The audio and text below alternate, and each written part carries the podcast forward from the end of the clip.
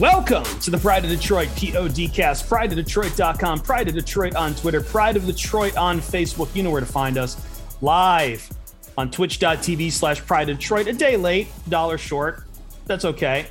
We have paid you with a podcast on Tuesday for a podcast today, which is also being recorded on Tuesday. I completely screwed up my Wimpy. That's fine. We are, I am of the last generation that will ever know who Wimpy is. I am Chris Perfett, the adequate host at Chris Perfett on Twitter. Jeremy Reisman, fearless leader at Detroit on Lion. Jeremy, we don't usually try to uh, flex that we're getting old. I try. I try not to, but but like realizing that I don't think anyone is going to get a Popeyes reference very You- uh, very soon. Our age usually leaks out unintentionally in, in some way or another because we are old and it just Not that it's old. painfully obvious at times. Not, no, we're not that old. Fair I enough. don't. I don't. I, I haven't. I my body hasn't completely started breaking down yet.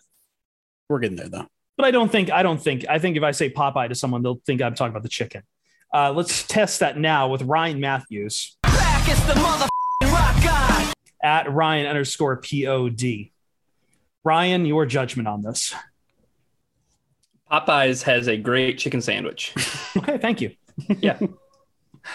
Uh, it's Dude, don't don't bury the lead. This is our fantasy football blowout. You son See, of a Jeremy. Jeremy has threatened to walk off the podcast if we if we said it this way, but it is summertime, and I feel like we haven't had our list cast, but I feel like this is the time of season where there are lists, and we got to list cast those lists. We've been doing some of the top ten last week.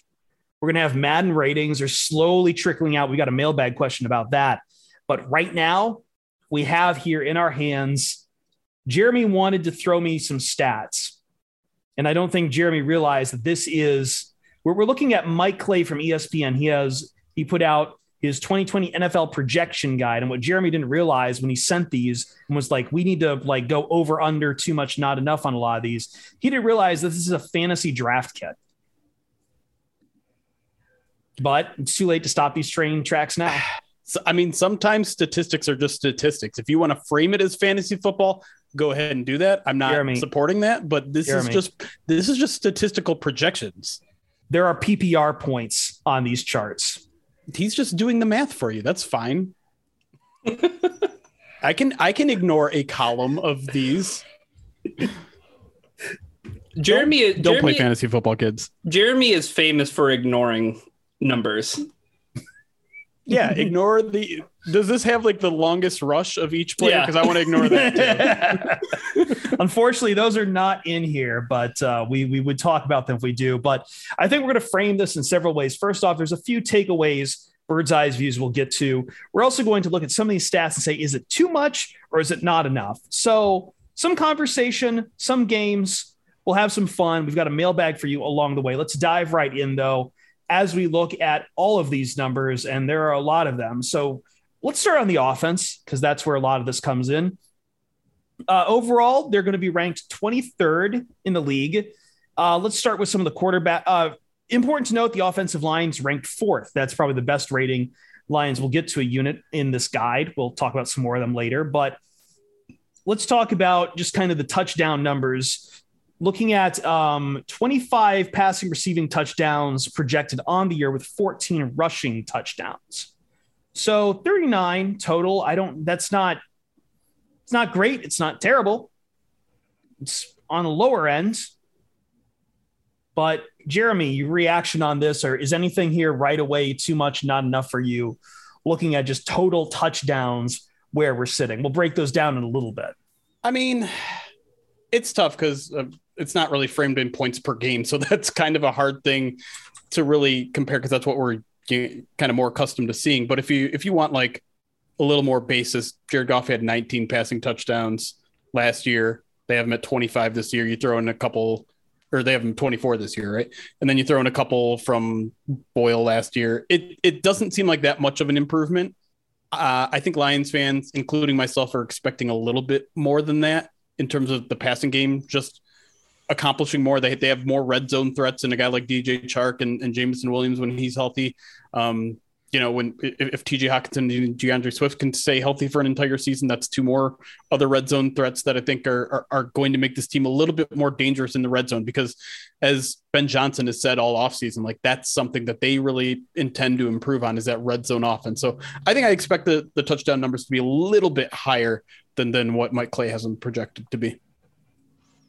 Yeah, I, I think I would agree with that just from the sense that there's a lot of I don't know how much of that is optimism, Jeremy. I don't know how much of that is, I, I guess, like optimism, hopefulness, or, um, you know, just because I think we talked about this on the Q and A show. Like, there's a lot of hope and there's a lot of uh, optimism around a you know a, a skill position uh, a, a, skill position core that has a lot to prove this season um, yeah. even though a lot of people are expecting them to to produce a lot I, uh, I, I think that still remains to be seen.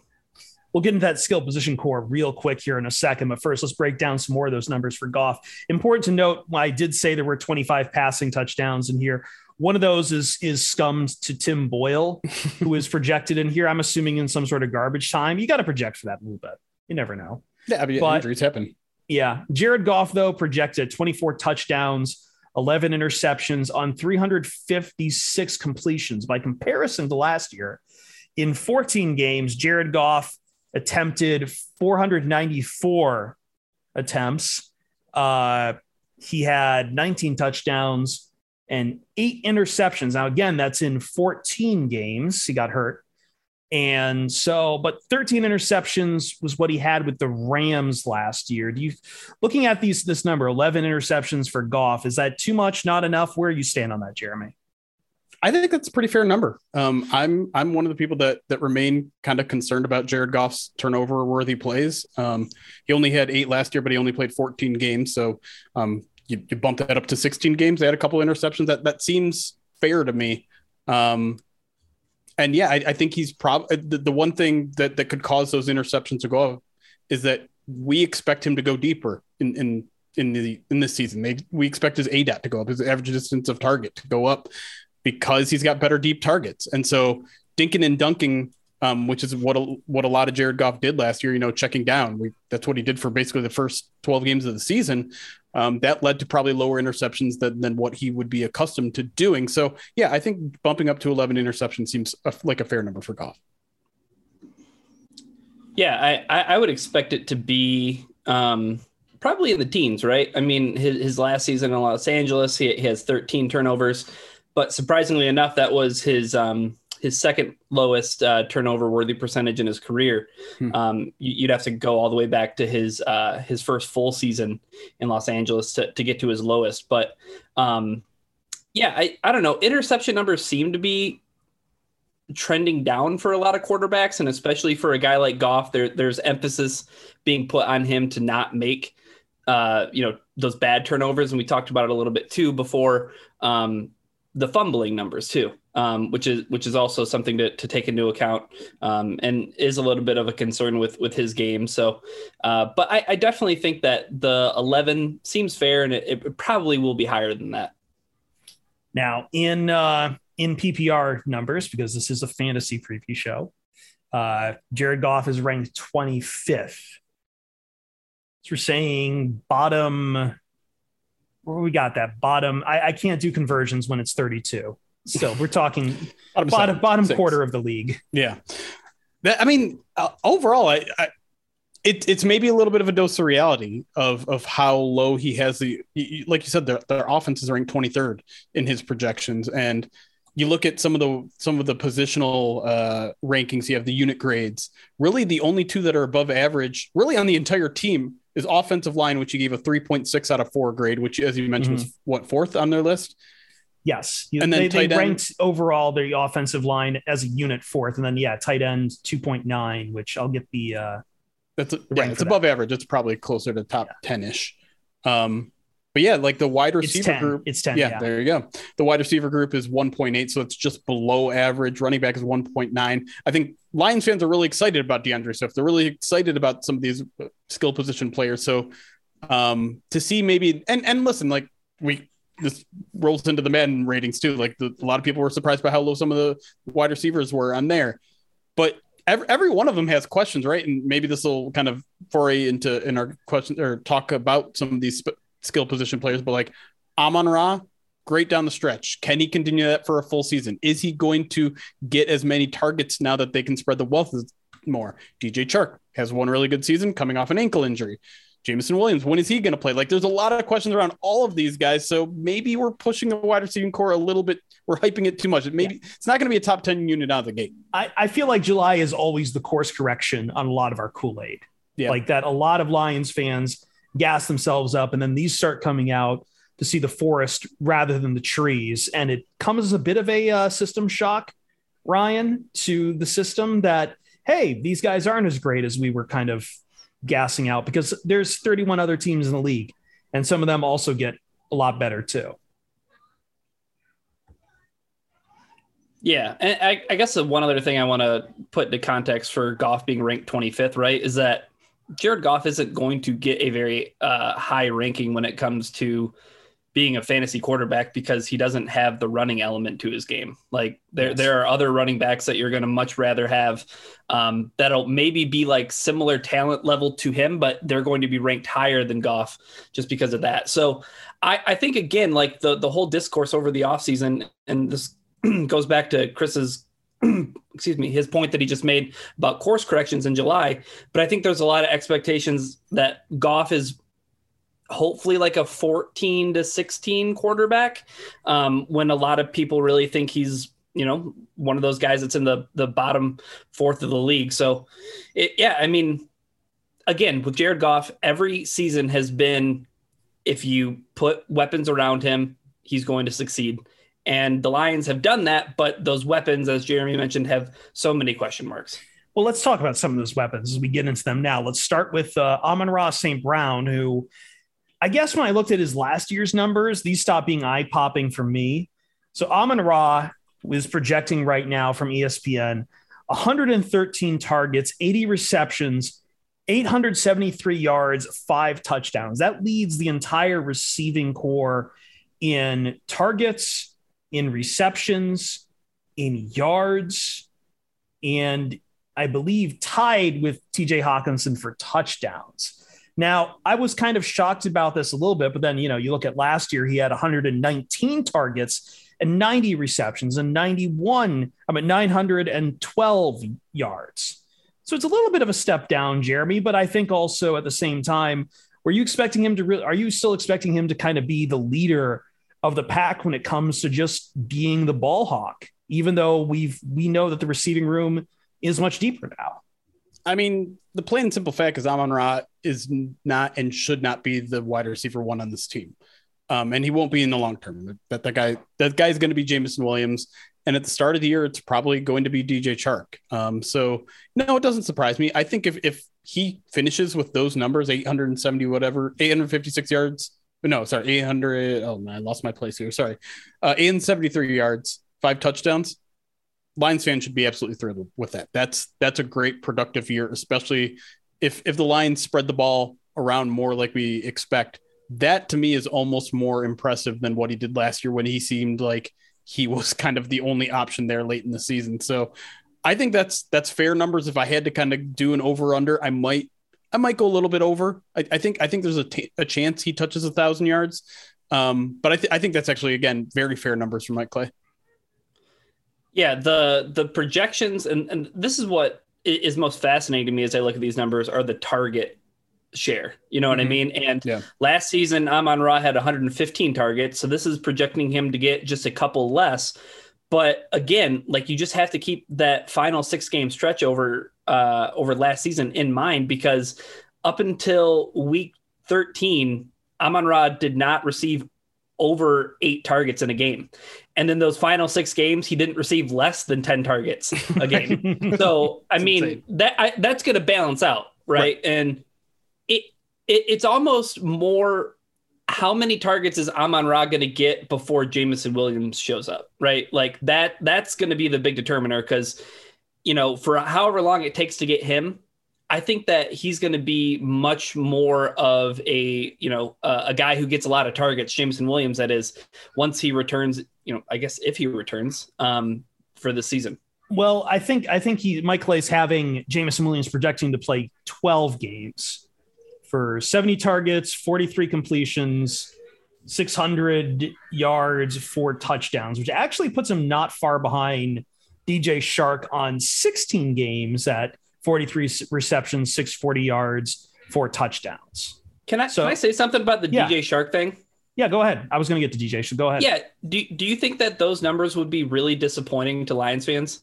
Do you think that they have higher expectations for Chark? I mean, like less than 50 receptions.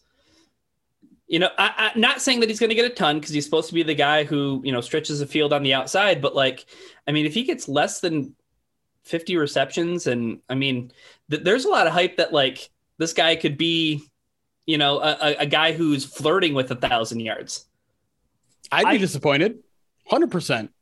Yeah, like those are those are not good enough numbers. And obviously, like we have to see if he's going to play a full season. But this is a projection over 15 games played. He's projecting him to play 15 games and only get 640 yards. Uh, if if I'm doing my math correctly, that is 42 yards per game, 43 yards per game. That's not good enough. No, like for a not. guy that, and I know you're only paying him 10 million for, for a year. Um, so there's there's kind of a a built-in like we're not sure if he's actually capable of being a number one or a, a good number two. But no, I mean, like this offense is supposed to open up, and he's supposed to be a big part of it. He's he's a speedy guy. Like he, I know Jameson Williams is, is kind of fascinating everyone, but let's not forget DJ Chark is like four three speed, like very talented guy, very athletically talented and, and capable of a thousand yard season. I don't think he's going to have a thousand yard season this year, but I certainly hope he has more than 640 yards. So I, I think of all the projections so far, this one is the one that I disagree with the most. I think Car- Chark has at least 800 yards this season. Yeah, I'm not expecting a thousand yards out of him. I am expecting a little bit more. I I kind of get where it's coming from though, in the sense that like it's hard to suss out where Chark is going to be if you're projecting this team because you're expecting Jameson Williams to come in, take over the number one duties even as a rookie when he's healthy, but he's not going to start the season healthy. And this is a team that up until recently ha- is going to be relying on, and we'll talk about TJ Hockenson in a second, but he's projecting between St. Brown uh, as a slot receiver and TJ Hockenson as the tight end. There, he's projecting 114, no, no, uh, 100 148 receptions between the two of them, which dwarfs Chark and Williams combined. They combine for only 86 receptions between them. So he's clear. It's clearly saying that like we're they're going to go to you know short passing to slot Right. to tight end, but that's going to be the dominant form of the offense. And I think I, I think Jeremy, like we're we're kind of expecting as fans and as observers and analysts that the Lions are going to go towards more of a vertical passing game. That exactly right. And I wonder if that's maybe a flaw in in Mike Clay's kind of projection models. Maybe he's going based off of last year's numbers. Like the Lions did not throw it downfield very much, but they certainly did at least a little bit more, uh, noticeably more in the in the second half of that season. And we we all know why. Like Ben Johnson took over, they they got Josh Reynolds. All those things remain, and so I think it's wise to maybe expect like they're not just going to be suddenly the, the Los Angeles Rams and or you know the Kansas City Chiefs and just be airing it out downfield and you know have t- top five receptions of 20 plus yards downfield or anything like that but they're going to do it a lot more they're not going to rank in the bottom five in yards per attempt I would hope this year and so Yeah. that's why I think there's a flaw in the in the method and, and I think you pointed out beautifully you know where where we're seeing that Well, flip side could be, and I, I, I I'm going to play devil's advocate to myself a little bit here. Is that maybe it's not just going off past years as well. Maybe though, like again, he he's this model does not value Jared Goff very highly. yeah And probably the expectation is Jared Goff, even though they want him to throw downfield, he's just going to just be dumping off the ball a lot to Hockenson and St. Brown. that that has been his career trajectory outside of the last you know four games of his season last year so that's fair Yeah, I, I just have one more note on on uh, I guess a question that I want to ask you guys about Jameson Williams um, before because I think that there's a ton to talk about running backs and maybe we can get into We'll get into that next segment, too. Yeah, yeah. Yeah, but but the question I have about Jameson Williams, real quick, because this is the one other thing that stood out to me, other than the you know seemingly uh you know sparing numbers for for DJ Chark, but Jameson Williams, twelve games played. Do you think that Jameson Williams is going to be playing in October? Yes I believe so. Yes. My my I mean I I I put it up on one of our question of the days. I I think right after that bye week is kind of the perfect spot for him. They they start him on the pup in the regular season, which means he has to miss the first four games. There's one more game after that before the the bye week. You, you sit him that for that Patriots game while you kind of get him ready. You take an off season, uh, an off week, your bye week to, to get him a little bit more ready, and then you de- debut him in week seven. And what is that, 12 more games? So yeah, I, I have it exactly at, at 12 games. Maybe, you know, maybe he takes an extra week because remember when he's on, if he's on pup, he's not able to practice. So he's going to take some time to, to develop some chemistry with Jared Goff. Cool. I'm, I'm actually like that projection. I'd be okay with that. It, it, I think Lions fans would, would want more than 602 yards and four touchdowns in Jameson Williams' first career season, but that's not bad. Uh, I, no, I, I, steps, I d- yeah. yeah, I, I don't disagree with it either. But I, I think that's why I had such a like a double take when you know Jameson Williams is you know playing 12 games and pretty much doing the same thing that Chark is pr- you know predicted to do in 15 games. So The the one thing that I find interesting when comparing him to Chark is that they have they have him catching the same amount of passes, but Chark has more yards per catch. That I would flip. I think Jamo is going to catch more yard, get more yards per catch. Let's take a quick break. When we come back, we'll talk about running backs. We'll talk about defense. Uh, we got to hit on TJ Hockenson as well. We got a lot to do. We'll also talk about the win probabilities. Mike Clay has uh, the projected wins for Detroit and a question about one game late in the season. I feel like is a conversation that we can maybe hit on because that was in the news the past week. So we'll touch on all of that next on the Pride of Detroit POD cast to Jeremy's chagrin fantasy football preview kit draft kit edition.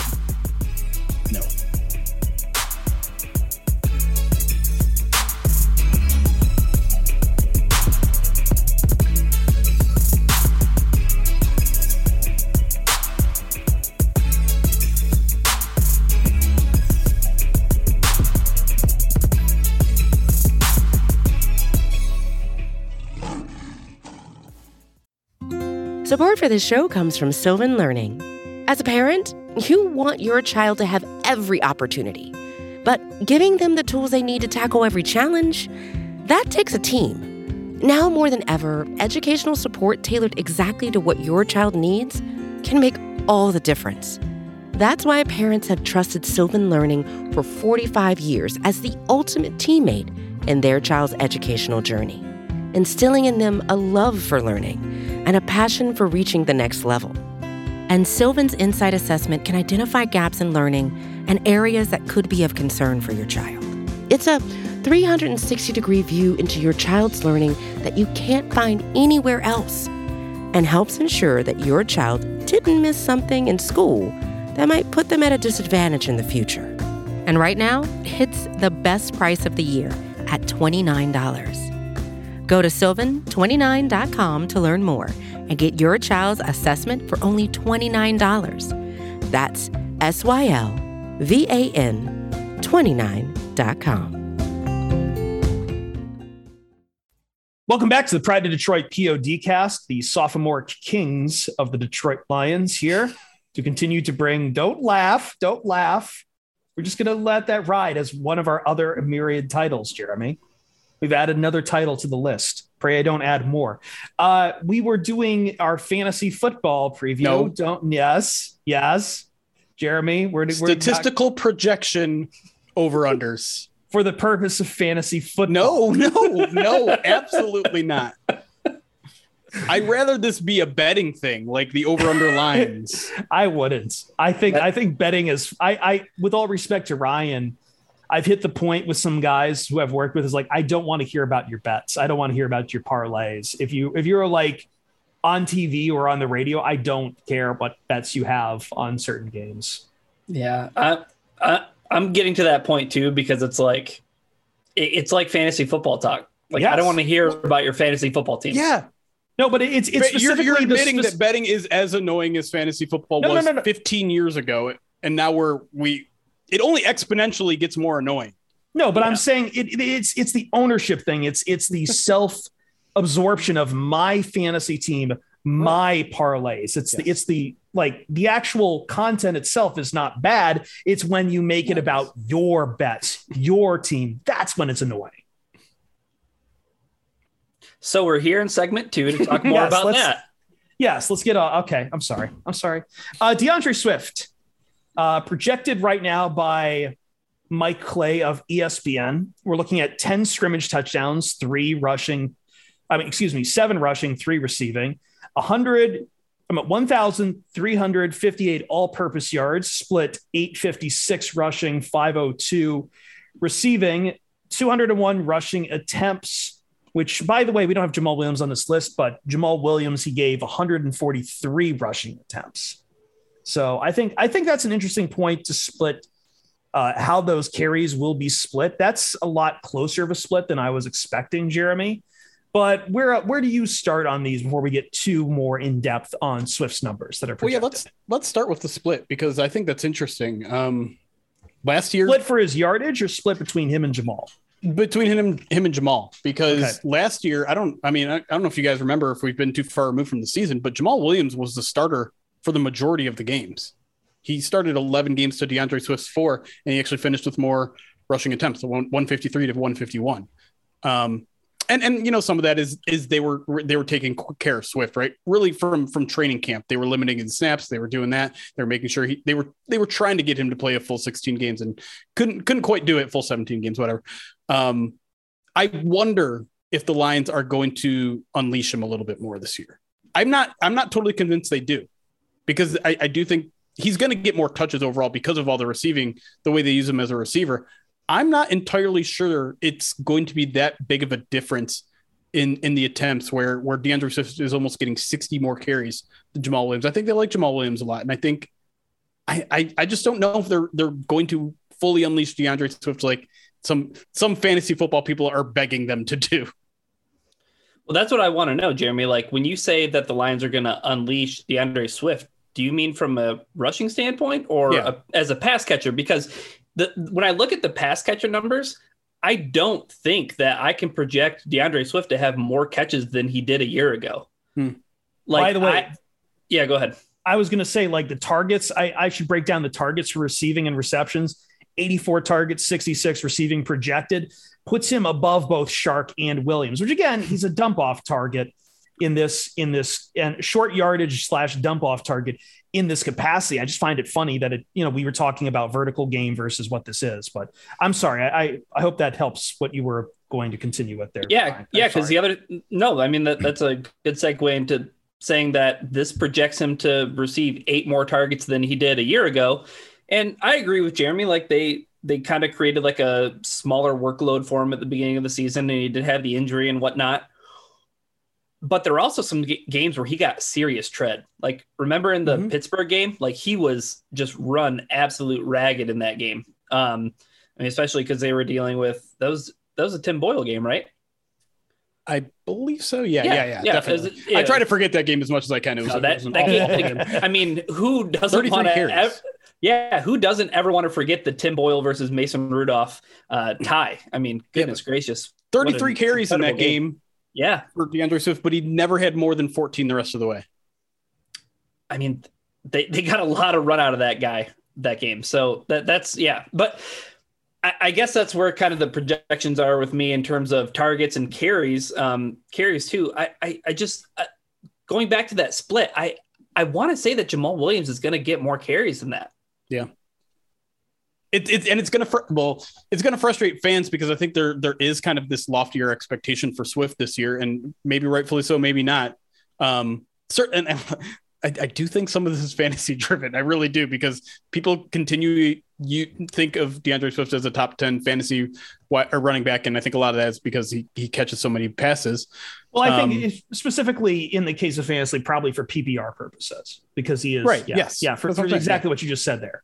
Yeah, I, I guess the, the question though is is does that carry over to running back touches? And I just I need to be convinced of that before I'm giving him 200 rushes a, season. Because if the way I'm looking at his stats now, like 1300, thir, you know, 1350 all-purpose yards and 10 touchdowns, that is, I'm not going to say way over my expectations, but it's over my expectations. Yeah, because like we said, I mean, this I know it's fantasy, but like this puts him in like the top ten of running backs. Yeah. Like I don't I don't know if I mean none of us had DeAndre Swift on our top ten running backs. In the Yeah, NFL. again, I, like, I think a lot of that is from PPR. Again, 66 receptions projected puts him uh, ninth among running backs for for PPR ranks from from Mike Clay. Do do you think 1500 yards is, is, is possible for Swift? Like I, I know I know we just said 1350 is, is probably over our projection, but do you think it's possible? Do you think it's possible Swift has this breakout season that I think a lot of people are hoping for and gets to that like 1500 number? No, I think if we're going on the concept of too much or not enough, I would think this number is too much. I would probably go under. I think the Lions are going to have the same situation they had last year. There's going to be a lot of games where, the, because the defense are just going to be behind and they're going to have to throw the football more. And Swift is just going to lose. But they should be in, that. They should be in more games than they were last year, right? I, I would hope so, but I don't. I, I don't think it's enough to really push the needle on on Swift. Okay. Two reasons why he won't get to 1500 real quick. One, I don't know if I can trust him to play a full slate of games. Sure. And two, there are just way more mouths to feed on offense. Fair. Speaking of one of those mouths to feed on offense, and someone else who's expecting to hopefully have a big breakout year, TJ Hockenson uh, projected 100 targets, 68 receptions, just north of 700 yards, five touchdowns, ranking him seventh among tight ends in projections. And this is the big one, Jeremy. This is the big one. This is the big wild card we keep talking about with uh, TJ Hockenson. Um, I know we had just talked about that. His YAC. I what was the article you had had up the other day about like his YAC? Was... Yeah. So there, there's a stat called YAC, YAC Plus. I think it's by Football Outsiders. Um, if it wasn't, I'm sorry for attributing the wrong people, but it was basically like based on people who receive catches at, at his point on the field on, on that yard down in distance. He was one of the worst at producing YAC compared to uh, expectation. YAC YAC under expectation, I guess would be the best way to say it. So nerd. Like, this whole thing is nerd. So this this is like we we you and I, Jeremy, go back and forth on TJ all the time. Yeah. And it's clear that once again, I, I talked a little bit when we talked about Amon-Ra St. Brown about what I think this this system expects from him, but where where do we stand with Hockenson? I it's tough. Numbers? It's tough because like the narrative going into last season was Hockenson's a pretty darn good tight end, but can he reach that next level of being unguardable, of being a guy who can carry the entire offense, who can doesn't matter what his supporting cast is, doesn't matter what the defense throws at him, he can he can exploit it and beat it. And I think we found out last year he's not that guy. He's not. And that's fine. He doesn't have to be an elite top 3 guy, uh, that unicorn of a talent. The Lions were hoping he was. That's why you draft him in the top 10, but he was, but he probably is. Now the question is can how much will he rebound now that he does have a supporting cast? How much can he utilize the fact that other players are going to be drawing attention away from him and and capitalize on that opportunity. And so these projections, they're they're very close to what he was in, in 2020. His I'm sorry, yeah, 2020 is his Pro Bowl year. And he did have some weapons around him that that drew attention away from him. They had, you know, Kenny Golladay, they, they had Marvin Jones, they had a good quarterback. So yeah, I, I think this is a fair number from him. I I might even push a little bit more because I do think that they have deep options. The, the middle of the field is going to be open. The addition of G, DJ Chark and the addition of Jameson Williams will, I think, benefit him and DeAndre Swift more than anyone else on the team. So I, I would push a little bit higher than him than, than the 701 yards and, and five touchdowns. But I don't like he's not going to suddenly be like an a thousand yard guy. He's, he's suddenly not going to be in the conversation with with Kelce and things like that. He's just going to be like a six to ten rate ranked tight end, and and that should be fine with most people.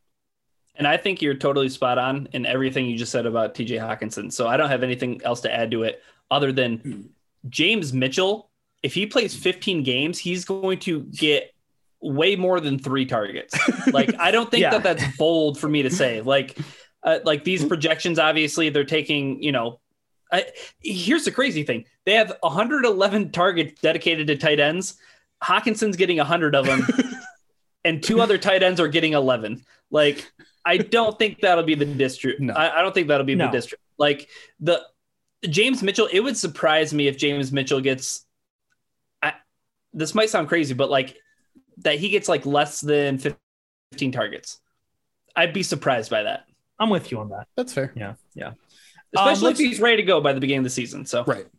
Let's move over to the defense. We'll slam through these a little bit. Bird's eye right now.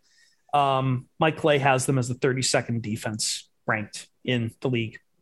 Dead last, 26th in safety, 30th in cornerback, 32, 32nd in off ball linebacker, 21st in edge, 29th in interior defensive lineman. So that's bottom four in four out of the six positions. Yeah. Edge at 21 and safety at 26. They're the other two. No one even average or really even that close to average. Be ready. That's all. That's all I'll say. Be ready. Any quibbles? I don't know if it's like dead last, but I haven't done my homework on other defenses out there to really quibble with this too much. But again, this is probably where the cold water gets thrown on us as we've just been sitting here drinking spiked Kool Aid all summer. I, Because like we we've known the linebackers are going to be bad, Yeah. Jeremy. yes, We keep thirty second bad. Yeah, yeah, yeah. That's fine. and we've talked, I think, a little bit about hey, this interior of the defensive line needs more Yeah. work, but I think we convinced ourselves, yeah, the edge is going to pick up a little bit, corners will pick up a little bit, and I think the numbers kind of suss that out, but that doesn't think- make it work overall. Yeah, I think there's two that I would probably put a little bit higher. And one is Edge. Their, their highest ranked 21st seems a little bit low, considering they just drafted the second overall pick, uh, Aiden Hutchinson. And, and we'll get into his projections here Mhm. maybe in, in a second here. But Yeah. they also have a, a 10 sack guy in, in Romeo Okwara, although we don't know how many games he's going to play this year. Might, doesn't seem like it's going to be 17, but I, I'm also a firm believer that, that Char- Charles Harris is going to have an even better season than he did last year. And maybe maybe I'm a fool for for banking on on a one year quote unquote one year wonder to to jump in production this year, but he's got so much more support this year. He's got so much more talent around him that he's not going to have to take on double teams like he did last year. And I I, I think he's going to even grow. So I, I think the Lions are going to have two guys pushing 10 sack seasons. Neither might get there. But if they have two guys pushing 10 sack seasons, and I'm not even talking about Romeo Okwara, I think they deserve to be better than 21st. I think so too. And the the the thing that I'm going to be most interested to see over the course of the season is that number that we referenced uh, at, at some point in the in the offseason here about Charles Harris and his double team rate, right?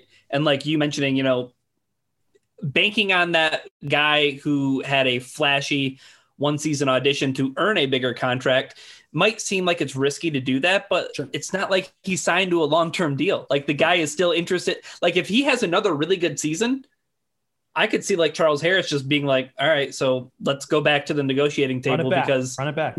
you know if if I- if I have a splashy season, like I, I need more money because edge rushers are a premium and." That's the one thing that's exciting though, because I do agree with you, Jeremy. Like like you said, I think that they're better than 21st.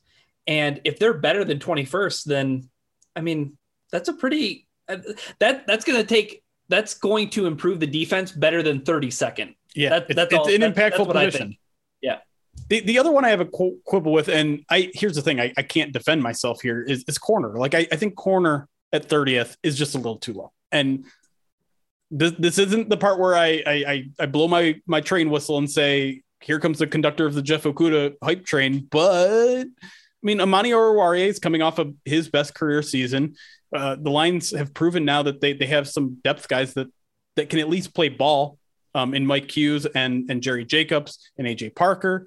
Um, and and if Ifeatu Melifonwu is ent- entering you like it's to me it's more so than anything it's the Aaron Glenn effect. It's all these young players being under Aaron Glenn for one more year, and the Lions got better play out of their corners than I think they expected to last year after everyone was injured. Like I'm obviously going into the year, I think expectations were higher, but after all the injuries happened, I don't think anyone expected the corners to play better than they did.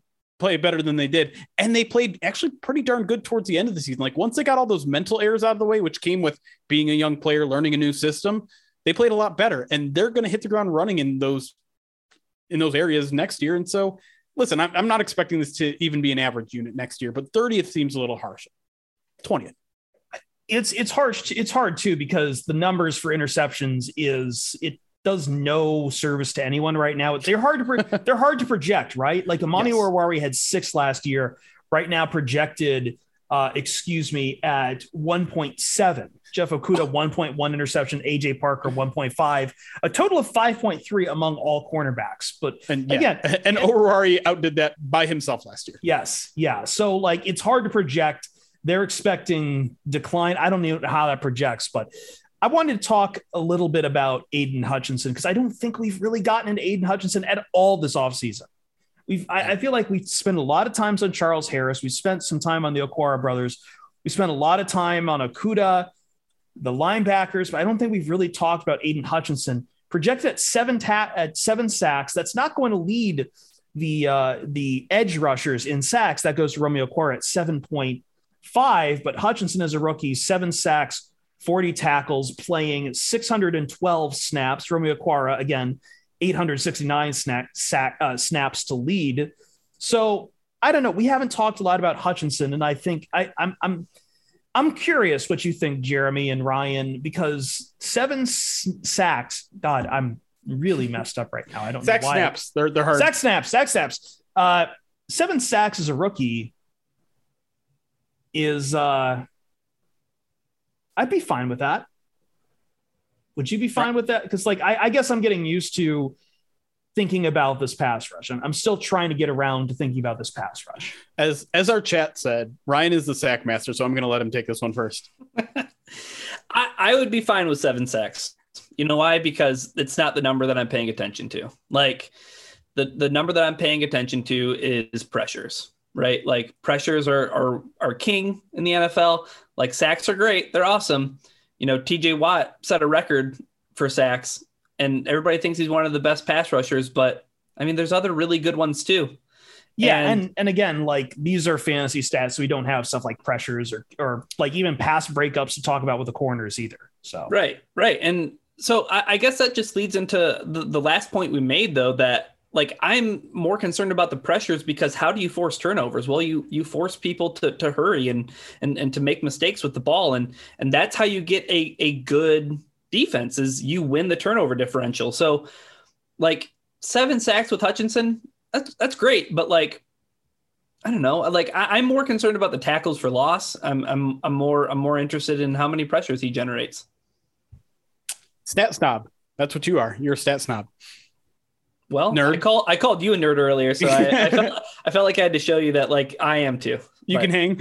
yeah, I can I can hang out with you. Well, yeah, I don't like these projections look weird to me because first of all, I don't think Romeo Okwara is going to lead the edge defenders in. I don't either. No, and Uh, I, I I don't think he'll get more sacks than Aiden Hutchinson. I, I think he's also a prime candidate to start on pup. Like we don't we we haven't seen that man run. Okwara, you mean? Yeah, we Yeah. In in in mini camp and OTAs that dude wasn't even running. He was walking on the sidelines. Um, so I, I think that projection is a little high for him. Seven and a half sacks, 869 snaps. I think all that's a little too high for him. So I think some of that trickles down to Charles Harris. Some of that trickles down to Aiden Hutchinson. And again, like Ryan said, it sack numbers are kind of hard to predict and, and maybe not all that not not all that important. But I think I think Char- like I said, I think Charles Harris and Aiden Hutchinson get close. They they threaten to get double digits this year. So I, I'm taking the over on both of those guys. Yeah, I think, and I think if you get to double digits, you should be fantastic. Uh, Oh, on, on one or the other, like you, you feel fantastic because that puts you in like upper territory. For sure. Like Take I don't, I don't know what I, I mean. Taking him second overall, you're kind of hoping Aiden Hutchinson can show you to be a defensive rookie of the year candidate, but we also understand again he's not going to get a ton of help from the interior of this line right now either, and he's going to need help from either Harris or, or Okwara to, you know, create that pressure from the other side, maybe draw some double teams and allow Aiden Hutchinson to get in the back in the backfield and create the havoc. When when the Lions have everyone healthy and and and playing to their potential, if you have Aiden Hutchinson, if you have Romeo Quar, if you have Charles Harris, if you have Alim McNeill or or Josh Paschal or Levi taking a big step, someone is going to be free. Someone is going to be on a one and one, and and a lot of those guys are capable of winning their one on ones, and so there there should be some sacks to go around this year. we got a little bit of time here, so I want to get to the win totals, uh, the win probabilities. I don't think there's anyone else from the defense to really talk about. Alex Anzalone projected 105 tackles. Um, one word: is that too high or not enough?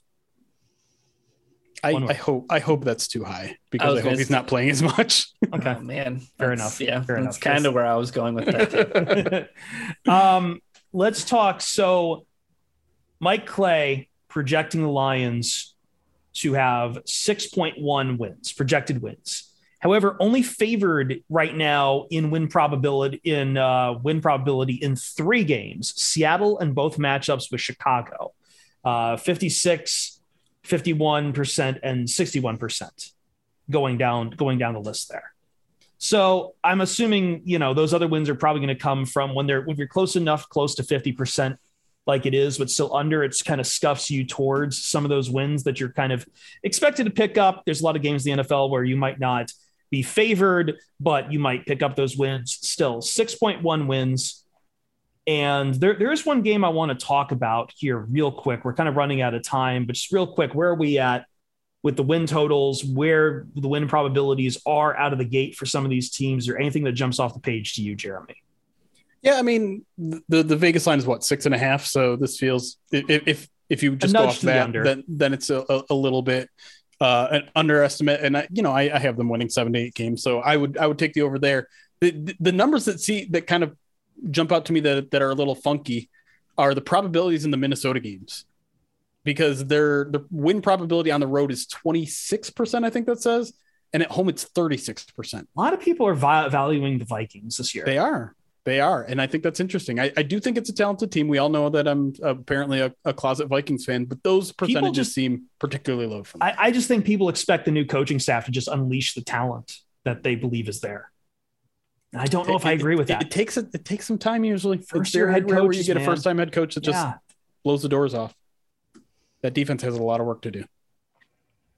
Yeah, I you know if, if the Lions have this win probability and that Minnesota game is included in there, but I said this back at schedule release, like the Lion season is going to be determined by how they they play in December because I mean after after Thanksgiving they have Jacksonville at home, they have Minnesota at home, they have the Jets on the road, and then they have Carolina on the road, and I, I think that those games are such big determiners for how the Lions season goes, and it's super surprising to me that they are not favored in any of those games. Can I ask you? I, I wanted to ask you guys about this because obviously the big news Carolina picking up Baker Mayfield as their quarterback. I know they're talking about competition, everything. Baker's got that starting job. Don't let anyone fool you about that. Sam Darnold ain't taking that shit from him. Uh, does Baker Mayfield's, I mean, I maybe he makes you more worried than Sam Darnold on paper, but I guess the question is going to be, at least from the national side of things, it's a question of whether or not Baker's going to need time to get comfortable with the system. So, are you more confident with the Lions facing the Panthers late in the year?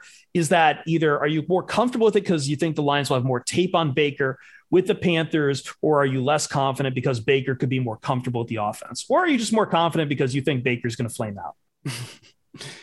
I well, I, I think it benefits Baker. Like you'll see, a, you should see a better Baker Mayfield in Week 16 or whatever it was than than in Week One in a new offense. But you're also probably going to see a Carolina team that's not competing for much. If I'm being completely honest, I don't I don't expect them to be competitors this year.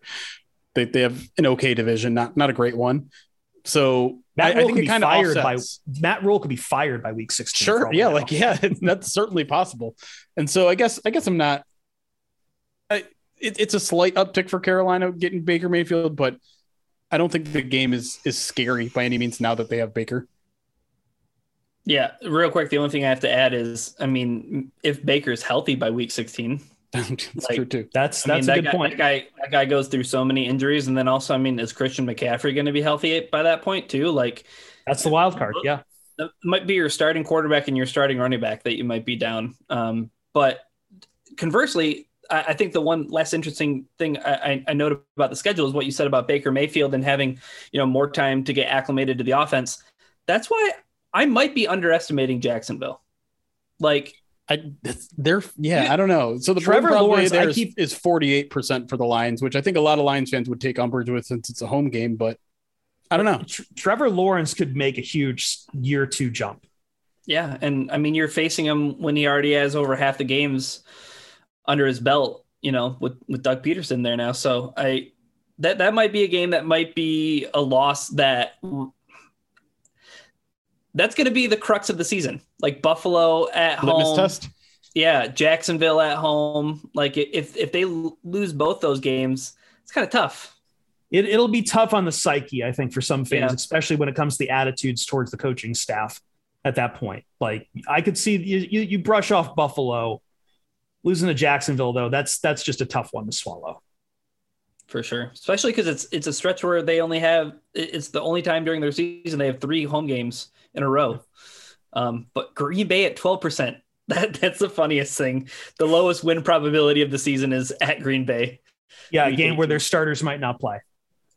I'm assuming it's being done with with their starters playing, but you never know. Sure. Yeah. All right, let's take a quick break. We have a mailbag to get to, and uh, it's very full. So we're going to turn it over to Ryan to try to um, alleviate the pressure in the bag. Probably throw something in there. Ryan turned off his camera. Ryan, for those for those on the podcast, not a visual medium, Ryan turned off his camera. We'll be right back on the Pride of Detroit POD cast.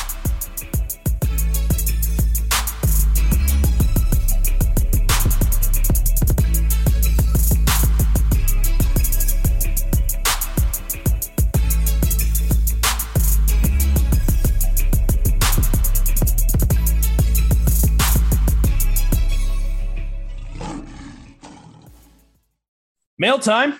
Hashtag ask POD as always to get your questions in. Before we do, and I'm sorry to Jeremy because I just realized we had to do this. Uh, do you want to pull up the reviews?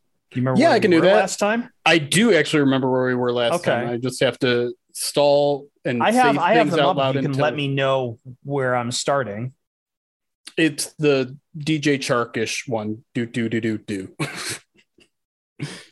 Oh, we already did Bayside Lions fan. Yes, we did. Yeah, yeah, That's okay. the last one. So. I'll do DJ Shark do do do do do do.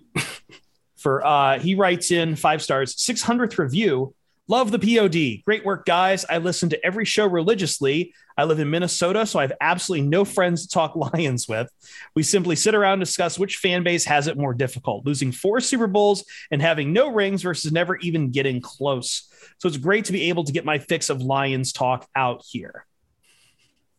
Welcome. A, I think a lot of us have that. Like, no, we've suffered more. No, we've suffered more. There's various different colors of suffering in the NFL. A very demented, but somehow cathartic conversation to have. Uh, next review comes from Light Horse 67.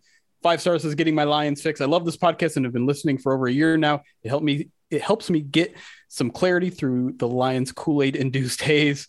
Keep up the good work. And we, we we're fair and balanced. That should that be our motto? That should absolutely not be our motto. for various Has anyone reasons. used that before? Mm, May, there might be a there might be a, a trademark on that. I I think we should just stick with the most rated Detroit Lions podcast. Is that it? No, we got Let's- no, uh, we got we two still more. got two more. Oh, yeah, we'll do two keep- more. Keep going. You want me to take the second one, or we? I know. Oh, oh, I, I alternating. I- okay, I'll, I'll I'll do this one since we're alternating this time. So I, I was just doing the first one because you need help. But yeah, Parmesan chicken five stars. Great baby Ryan. Uh, that's an old joke from us. Around three years ago, started listening to multiple three to four Lions podcasts. Enjoyed them all in the beginning. Today, I pretty much only listen to POD. Always entertaining, engaging, and you can tell just how much enthusiasm slash enjoyment these guys legitimately have for this. One thing I can critique is Mr. Christopher needs to get rid of the goatee or grow a mustache along with it. God damn it. Ryan, Chris, Eric, uh, Ryan, Jeremy, Eric, Chris are a killer team. Congratulations, Ryan, on the human. Thank you. He's getting big. I want him to stop growing. They don't stop growing. Yeah. All right, our last review comes from JSJR0413. Says must listen for Lions fans, five stars. The PODcast is the go-to for Lions news and a good time. Every episode is fantastic. Keep on drinking the blue Kool-Aid and a fire up chips at the end. Hell yeah. We love our Chippewas. Absolutely. All right, Ryan, this is the time to get into the mail sack. And what better way to follow through on that promise than talk about Madden stuff, right? So let's start Yes. with the main Jeremy's den. other favorite topic. Yeah. Well, no, Jeremy loves doing Madden simulations. He True. he, I, he I loves need to know how badly they're going to lose every game. Eh, and you also need to know that like well, maybe this season is a great example, but like the Lions lost in like some crazy fashions in Madden simulations, but like they kind of matched it this year in real life as well. The the one thing I really hope for Madden is that they actually get a legitimate Dan Campbell on there because they didn't. I guess because of COVID, they never did like a little face. Scan. They didn't do yeah. Scan face of him. scan. Yeah, yeah. Give me give me a, a legitimate looking Dan Campbell, so I don't have to keep calling him Darn Crimble. uh, from at the main den 53 says, uh, should we riot outside of Madden headquarters over the Sun God's Madden rating? So Amon-Ra St. Brown got a 78 overall, which puts him with a point behind Kadarius Toney of the Giants at 79. What? 87 speed, 89 accuracy, 67 strength, 87 agility. Uh, catch rate of 94, awareness rating of 78. Kadarius Toney was on the trading block, and nobody wanted to trade for him. well, yeah, he 60th.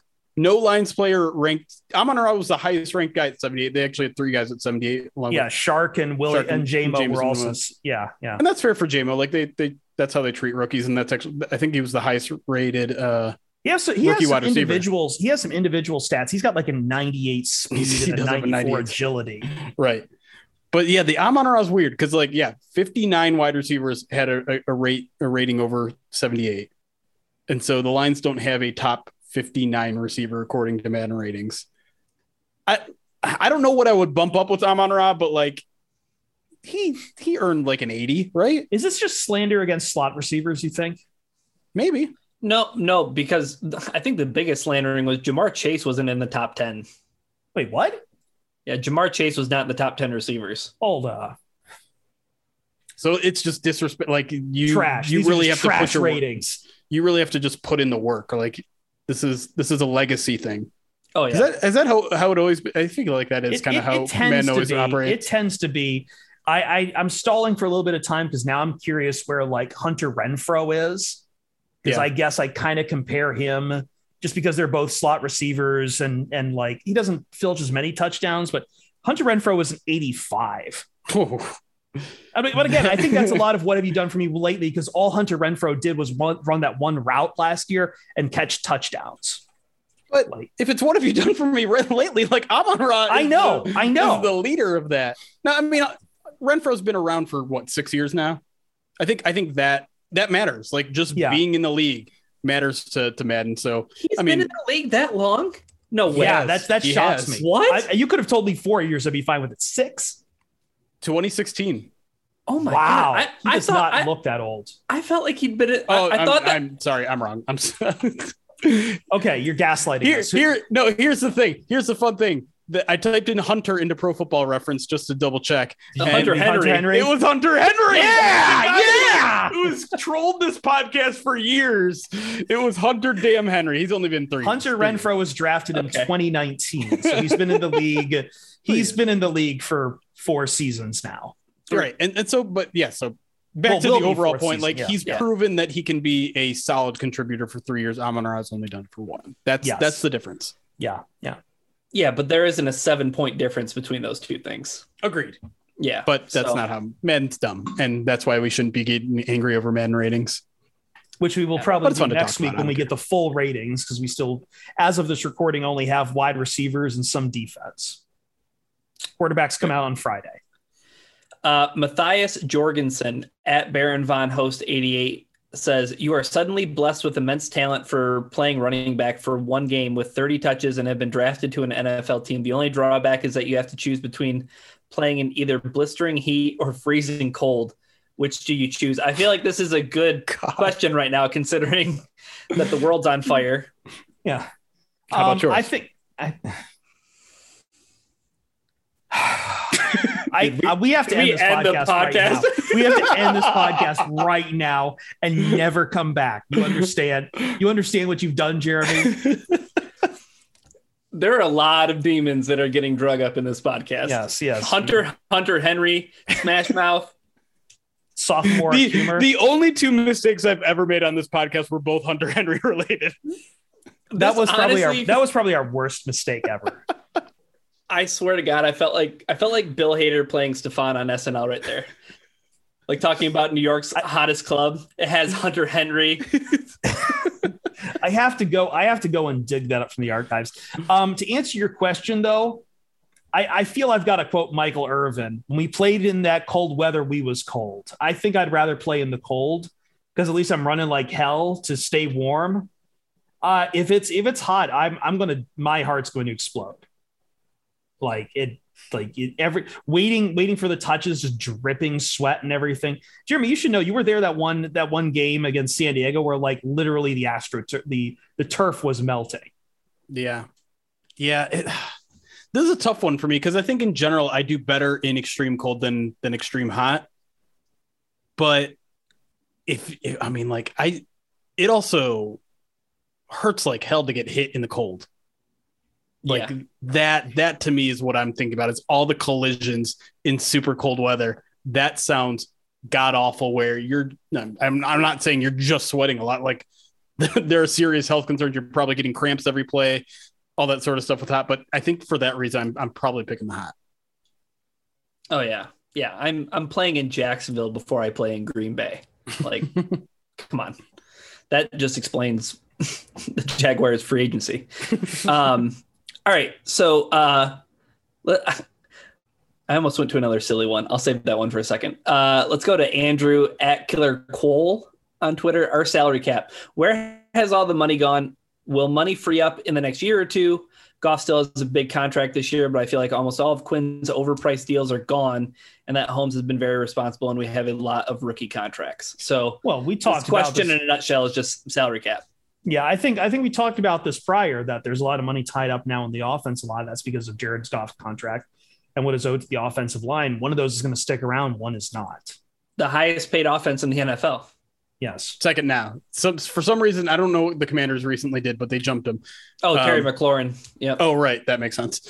Yeah. there's a lot of Um, money, scary Terry. But yeah, well, so I don't think the Jared Goff contract is going away next year.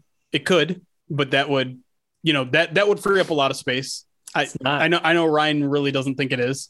The offensive line is only going to get more expensive as time goes on because you look at Frank Ragnow's contract, he's only costing 7.5 million against the cap right now. That jumps to 16 million next year. Yeah, that, that's a big jump. But I think what's interesting about that. Do you think Jonah Jackson gets re-signed?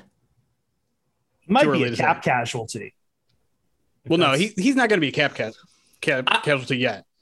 No, But I'm saying not- I'm not- saying down the line, down the line, Right. it could it could happen. it, if he if he signed a second contract though, like on his rookie contract, like he it's awesome. Like you're getting way above expected Right. performance for a rookie at guard, but like that's just one of those positions that you don't usually see teams shell out for. It's because okay, so the line's are already spending 50 million on this offensive line in terms of cap space this year. 54 million is the most. They're fourth. And so you you take the Well, it's. Vaitai too, right? It's Right, Vaitai well, getting yes, tackle Vaitai- money yeah, to play Vaitai's getting a lot of money. Yeah, he's, Vaitai- he's he's one of those Quinn things that they were talking about. Yeah. Here's the thing: like the Lions are pretty much clear of of all those bad contracts, but they're still spending a lot of money in these places, and I don't think they're going to really get that much cleared up cap space unless they cut Vaitai. And then the the other one, in which I think they probably do, is Michael Brockers because they save I think 10 million if they cut Michael Brockers next year. But there are a lot of contracts, like I said, that are jumping. There's there there's Frank Ragnow. Uh, who else? Charles Harris is jumping from three million to eight million. Tra- like- does Tra- Tracy Walker's got to jump too, right? I think that's yeah, yeah, oh, yeah, three three million to eleven. So Yeah. th- th- all these extensions are going to kind of come to roost a little bit and and really kind of mitigate some of the the savings that you're probably going to get from if if you even release Vaitai and, and Brockers. Um, so I, I- I think the hope is you're you're really getting all that cap space just from the cap cap uh, overall cap Cap rising. increasing. Yeah. Right. Yeah.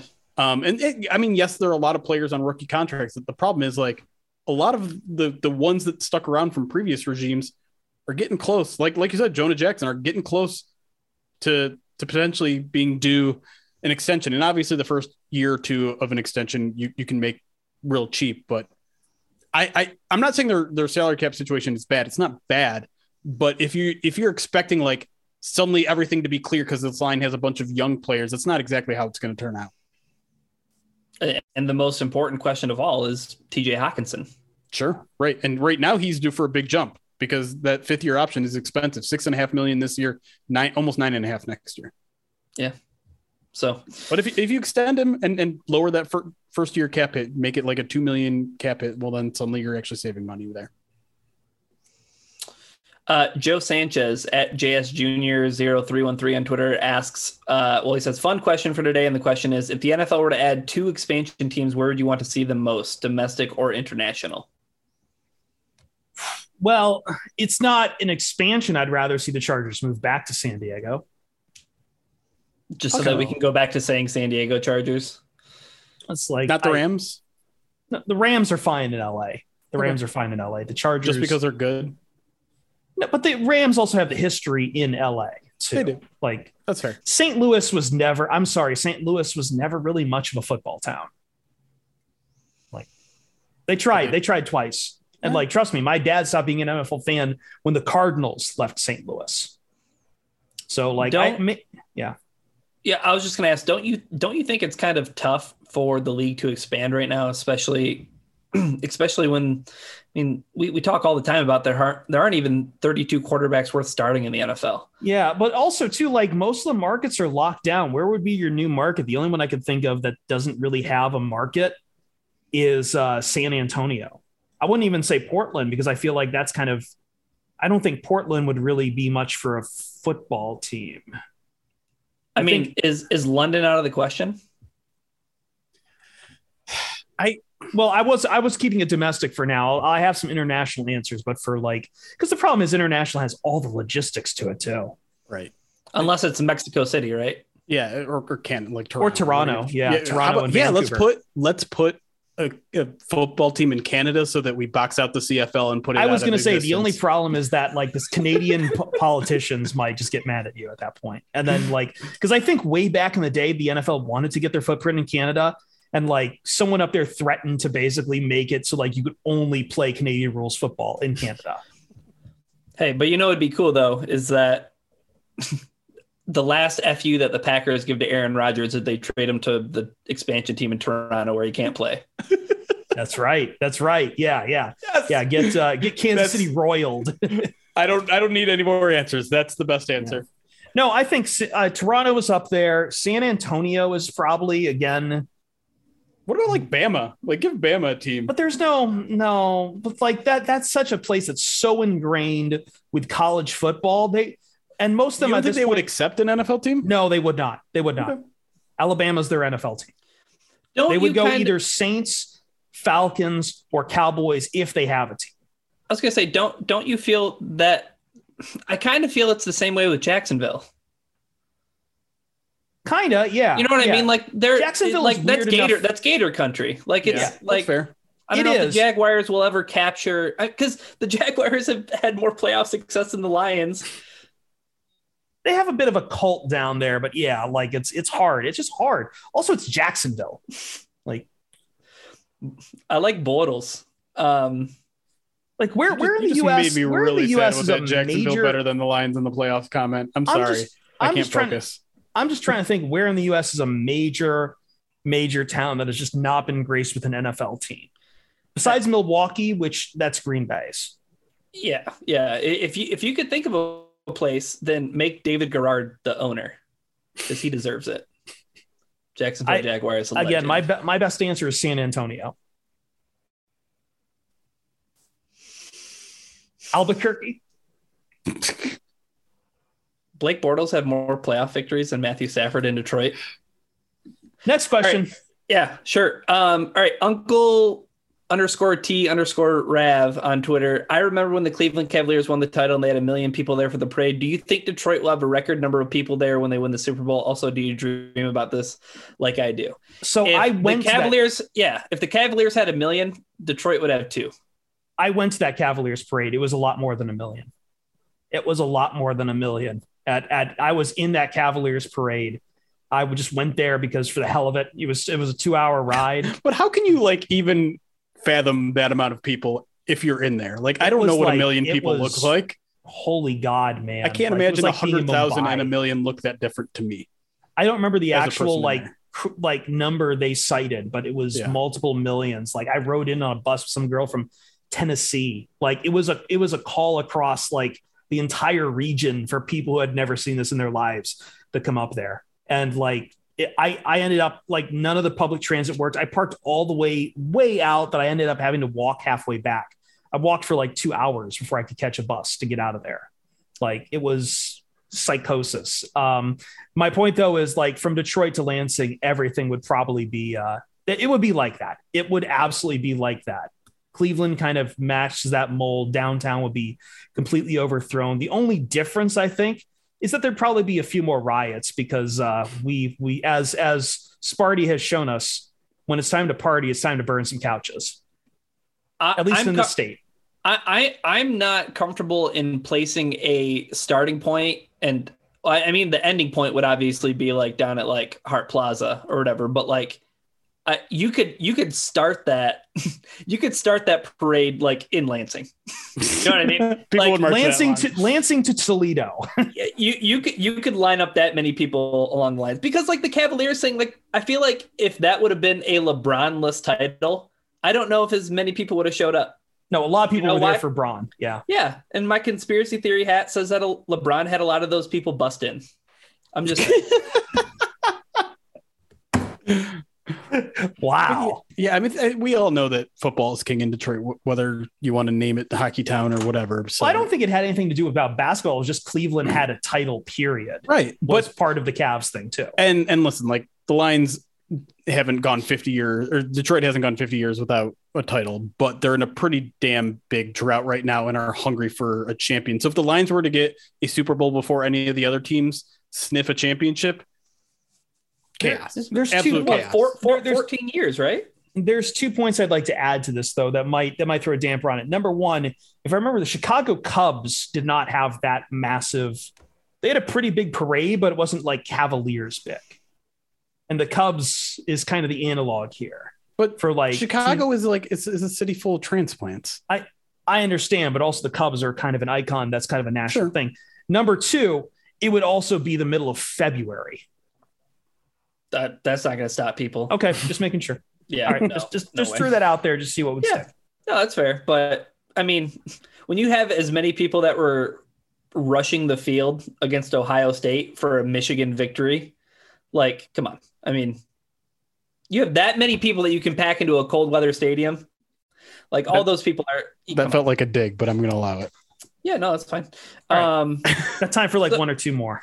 Okay. Uh, question for the panel: Beginning next sports season, not including this MLB season, which Detroit team is the first to make the playoffs? This is a good question. I feel like it's got to be the Pistons just because literally anyone can get into the NBA playoffs now. Yeah, with the play-in games now. Yeah, Yeah, The I, I playing mean, I game still think count as playoffs. no, yeah, yeah Not you on the- gotta you gotta you not- gotta not- win the playoff game. Okay. but, you know, Not win a- the playing yeah. game. yeah, not on the sports book. It, it doesn't count. But like, I feel,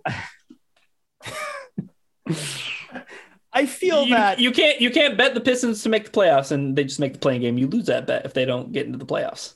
I feel like the Pistons are still a ways away, given that its core is insanely young. But again, expanded They seem the playoff contingent, weak conference.